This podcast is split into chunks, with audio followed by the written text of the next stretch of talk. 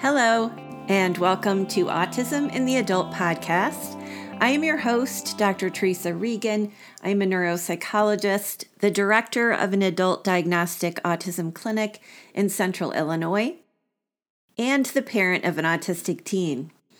I am going to be uh, starting a new series today and that's going to focus on misdiagnosis. So, people who are on the autism spectrum who have that autistic neurology but are diagnosed with something else, typically a mental health diagnosis, and oftentimes several diagnoses. We're going to talk about why that happens and um, how to understand how we can do better. As we're starting off, I am going to tell you a story. And the story is called The Parable of the Elephant. And this is a very ancient parable. It has a few variations across cultures, but it really, I think, speaks to this dilemma that we have about misdiagnosis. There was an ancient village, and they had never seen an elephant before.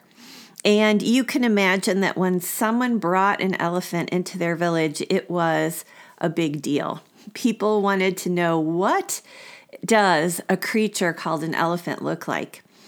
And there was also this group of villagers there who were blind, and they thought, well, we aren't going to be able to see the elephant, but we could put out our hands and we could perceive the elephant through touch and this will let us know what the elephant is like.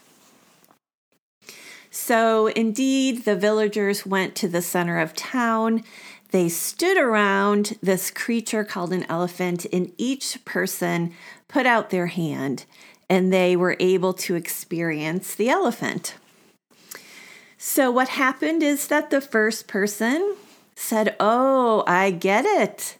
An elephant is like a fan. I I've put out my hand and I can feel that it's broad and wavy and thin. An elephant is like a fan. And here the person had felt the ear of the elephant. Well, the next person said, I do not know what you're talking about because I am right here feeling the elephant. And I can tell you that the elephant is broad and tall and wide. I can't even put my arms out, but I can just say that that an elephant is like a wall. It's so big and massive and strong. The next person disagreed as well. This person said, "No, no, no. It's I can put my arms around it. It's thick and tall uh, but there is an end to it, and and it's kind of like a tree trunk or a pillar. And this person was um, experiencing the leg, kind of touching the leg of the elephant. The next person was at the tail. They said, No, no, not like that at all. This is thin. It's really an elephant is like a rope, it's corded and thin and long. No, said the next person the elephant is like a snake. And they were there at the trunk and they said it's uh, thick and curvy, and I can just feel all the textures of the skin. It's really like a snake. That's what an elephant is like. And the last person was feeling the tusk and said, No, not like a snake at all. It's curved a bit, but it's really hard and uh, strong and smooth. And I would say an elephant is like a sword or a spear. So the parable um, is meant to teach that here every person was correct about what was right in front of them, but they were all incorrect because they were only experiencing a piece of what an elephant is. And an elephant is not like a snake or a rope or a wall. It's really many things put together in that description. And an elephant is a whole creature with many of those features. So that is the lesson.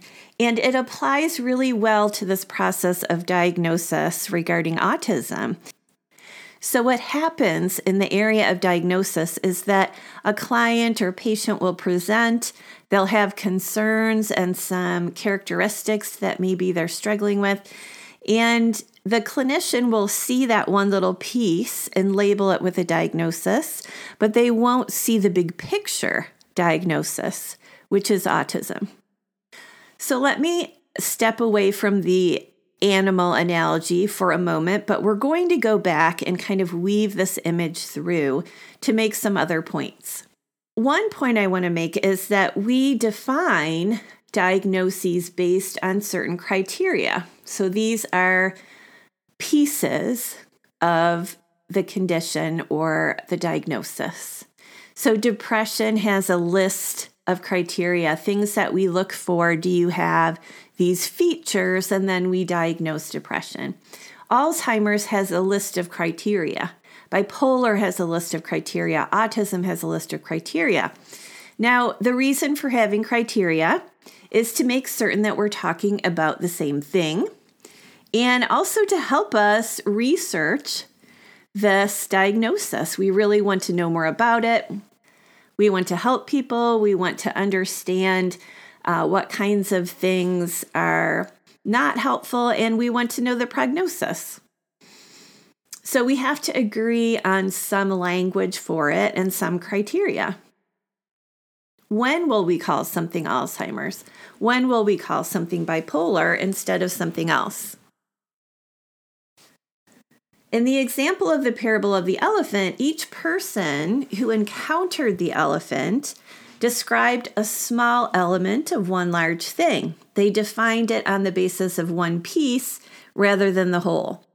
So in this case, it was like creating criteria for an elephant ear and then calling the ear the elephant. An elephant is like a fan because I've I've experienced this piece, this ear.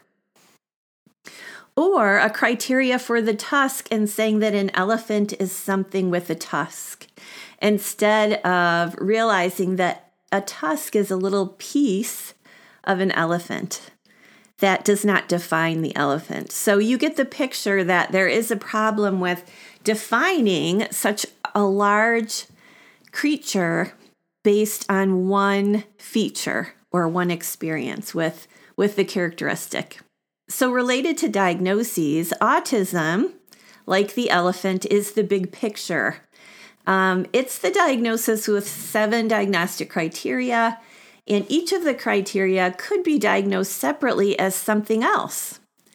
So, if the tribe of people were encountering our concept of autism and they had never come across autism before, and one individual encountered the social criteria, they might diagnose social anxiety. Well, that's what autism is it's social anxiety. Let's just call this social anxiety.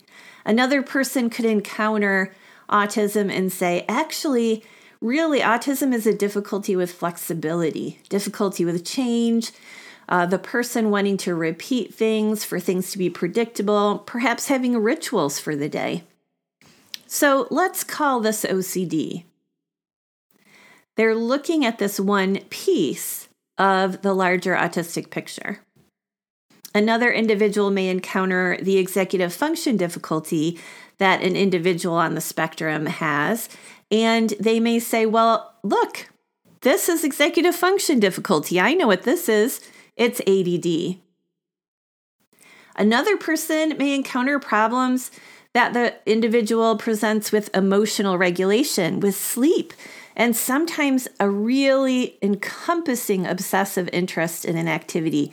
And they might say, wow, it looks like this person is kind of manic and emotionally labile. And and I think this is actually bipolar disorder. That's what this creature is. That's what this autistic experience is.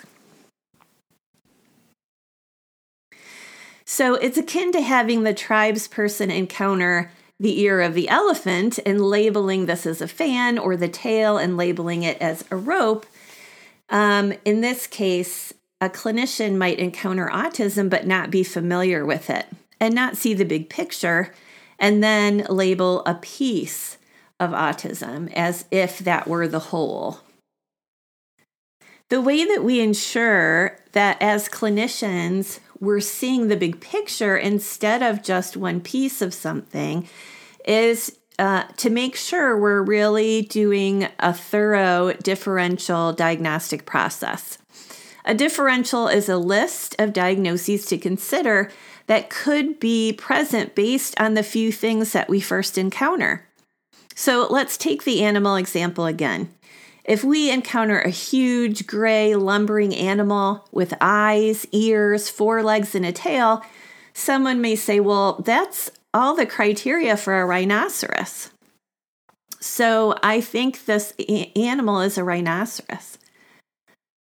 But the person who understands the importance of differentials will say, uh, other animals also have these features. You're right, a rhinoceros does.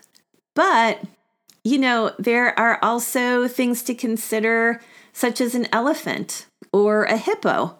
So, based on what we know, we can't quite conclude that this is a rhinoceros.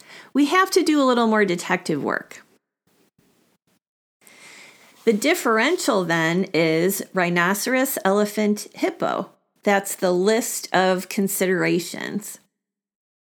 In our consideration of diagnosis, a person may struggle with executive function. Yes, ADD could be diagnosed, but after all, there is executive function difficulty in other conditions as well. ADD is one. However, every autistic individual will also have some pattern of executive function difficulty. We would also want to know has this person had any recent injury or illness because this can also cause executive function difficulty. And how old is this person? What characteristics do they have? Is this someone who's showing some early signs of dementia? Also, have there been an MRI or any other neurologic features? Perhaps this is part of a demyelinating process like multiple sclerosis. So that could be the differential. Rather than seeing executive function problems, noting that that's what ADD is and calling it ADD, we can invite more complexity in and realize that we really need to have a detailed analysis to get to that big picture, that just right description of what the big picture is. The clinician using the process of differential diagnosis is differentiating uh, autism from other states with similar features. Although it's true that a rhino is large, has four legs, ears, reproduces, eats, and urinates, we can't define the creature based on that description without differentiating it from other animals with the same features, such as hippos or elephants, now, it's not that we would mistake a hippo for an elephant if we really could see the big picture. But if we're only presented with little clues at the beginning, we know that there are distinct creatures that may have similar elements. Not that the creatures are so similar that they can't be distinguished when we see the whole big picture, but that if we're only seeing a few elements presented at a time, we need to know what kind of detective work to do. For example, how fast does this animal run? A rhino runs faster than an elephant or a hippo at about 34 miles an hour or 55 kilometers per hour. All three are found on the African continent, but hippos gravitate toward environments with aquatic elements nearby. Now, both rhinos and elephants have horns or tusks. However, the material in the horn of a rhino is more like our fingernails, while the tusk of the elephant is made of material closer to our teeth. Of course, an elephant has that distinctive trunk, not found in the other creatures. So, this process is the differential process. If we're only seeing a few elements at first, we do detective work and we say what other creatures or diagnoses in this state uh, have these same features. we're aware that certain elements are present that occur in one category, whether that's a species or a diagnosis, but we realize that this needs to be tested to differentiate it between other categories with those features as well. So, the differential process for diagnosis should be similar. For example, if an individual presents with emotional regulation difficulty, let's say in this case that looks like mood swings or anger outbursts, although in others it could look much quieter, like dissociation or um, fleeing, you know, withdrawing. But in this case, if there's mood swings or anger outbursts, a clinician might diagnose bipolar and maybe even show the person that all the criteria for bipolar are present. However, no one has checked whether there's social reciprocity difficulty or sensory processing characteristics, stereotyped movements. In other words, nobody has done detective work to see if a different big picture is actually present. In this case, the big picture being autism. Another individual may present with difficulty understanding who am I? I just don't have the stable sense of who I am. I, I can't reach my internal state. What's going on inside of me? They also have difficulty keeping an even keeled mood. They struggle to start and maintain and understand relationships. Well, a person um, may present with these features, and the clinician will say, Look, all the criteria for borderline personality disorder have been met. That may be true. However, even though all the criteria for one condition may be met, the diagnostic manual stresses that you make that diagnosis only if the characteristics are not better explained by a different diagnosis. It's not that the features aren't present, it's whether the big picture of features is explained best by that diagnosis or by a different one. If these features are present, but there are also stereotyped verbalizations, ritualistic behaviors, difficulty processing social information, all of which have been present in childhood, then the better big picture diagnosis is autism. So, the crux of the problem is this autism is rarely, rarely, rarely included in a clinician's differential process. This is improving somewhat, but most patients I see who have been misdiagnosed carry often multiple diagnoses, all of which reflect core autistic characteristics.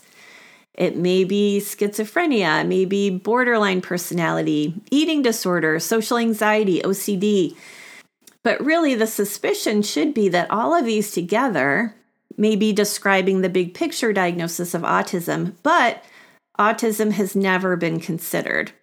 It's not been ruled out, and the better diagnosis assigned, no, it's just never been considered.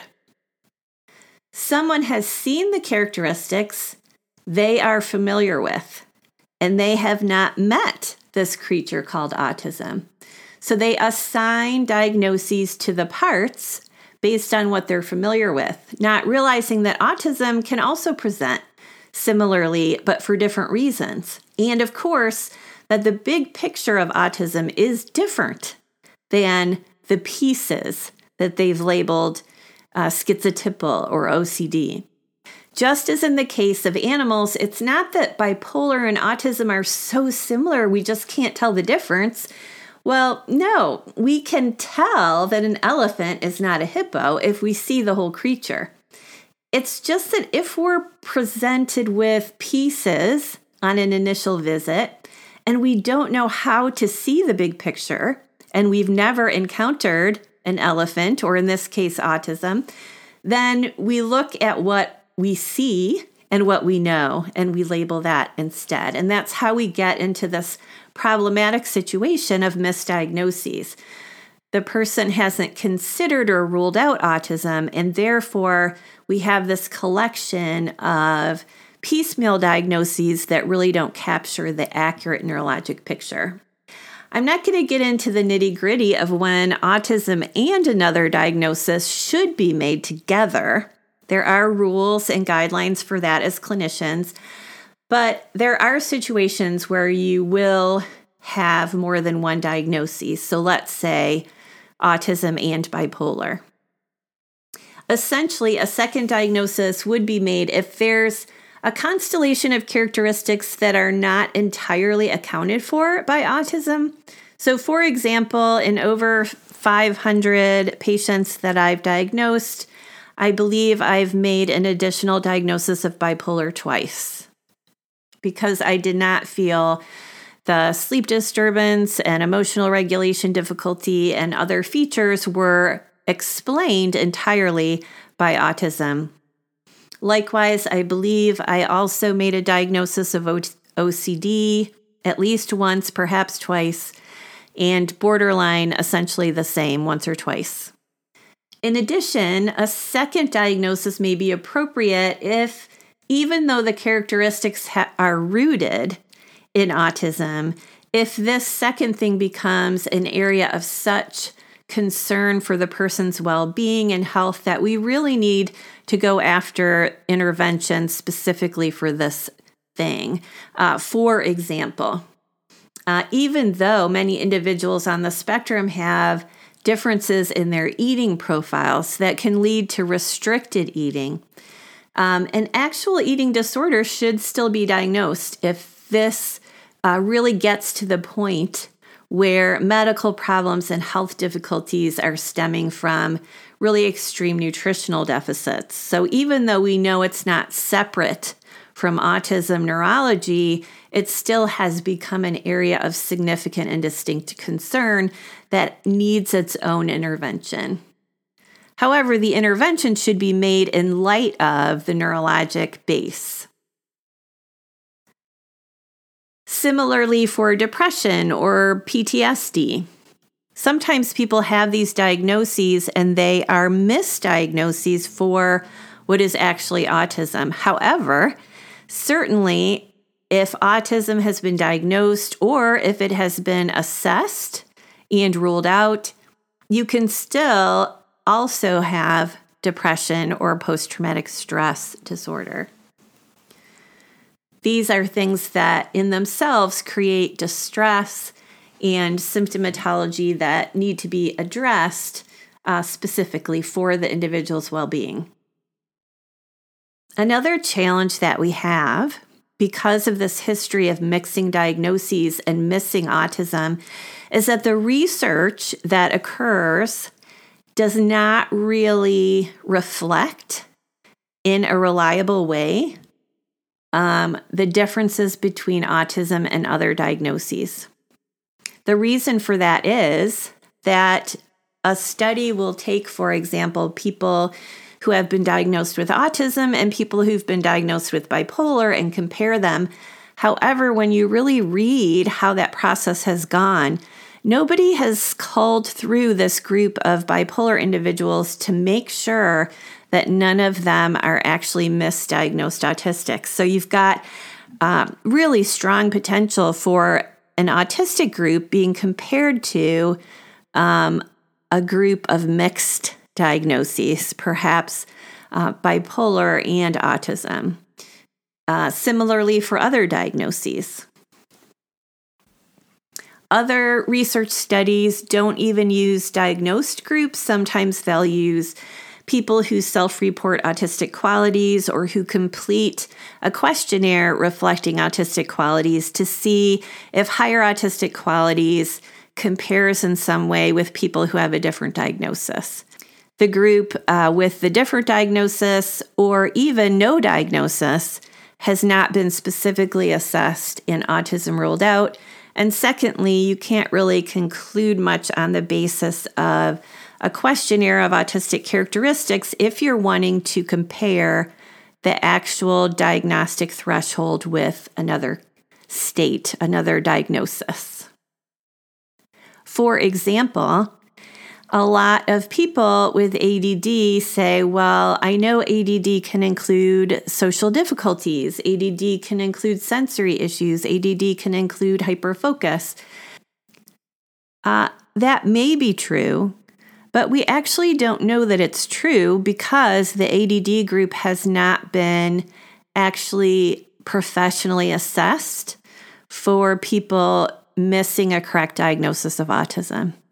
So many of my clients that come for diagnosis have had a diagnosis of ADD since very early in their life. Um, and uh, not everyone, but you do get this problematic mixing. And so you can't really be sure what the overlap is. We do know that people with these other diagnoses have been misdiagnosed to some extent. We don't know how much because we don't have a um, correct diagnosis of autism across adulthood and across the lifespan yet. So we're moving in a good direction, but these are the complexities if we want to talk about diagnosis and why it gets missed, why it gets misunderstood, and how come the research can be a little difficult to interpret. This is foundational knowledge about misdiagnosis. And we are going to be doing a series of a few more episodes looking at some of the common misdiagnoses in more detail. I'm glad you could join me for this conversation about autism, diagnosis, elephants, and hippos. And I hope it was illustrative to just set that foundation for the complexity that we are diving into. I hope you join me next time.